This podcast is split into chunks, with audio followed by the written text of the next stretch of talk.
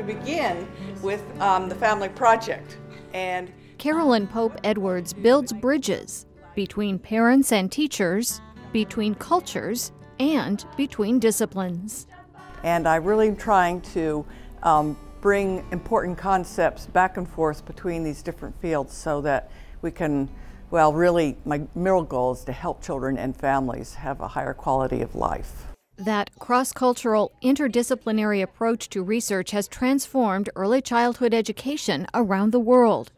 For example, her study of the innovative Reggio Emilia system in Italy provides the theories and practices that influence education in the United States and other countries, including China.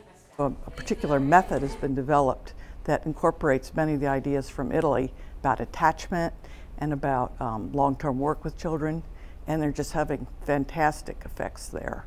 In fact, the whole the Chinese government has adopted this method to be used in all of its orphanages all over the country.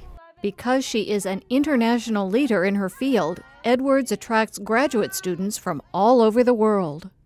She has infused her interdisciplinary approaches through her fabulous mentoring and teaching to a new generation. She um, really challenges you and kind of she's really good at knowing like kind of seeing the type of person you are and the strengths that you have and your weaknesses and bringing out those strengths and helping you work on your weaknesses. Edwards is also involved in programs to help improve school readiness and math education. My strength is really in applied thinking and um, thinking about concepts and what do they mean, how could we use them, how could they, how can they transform our work, how can we sort of see um, the promotion of learning in children and families.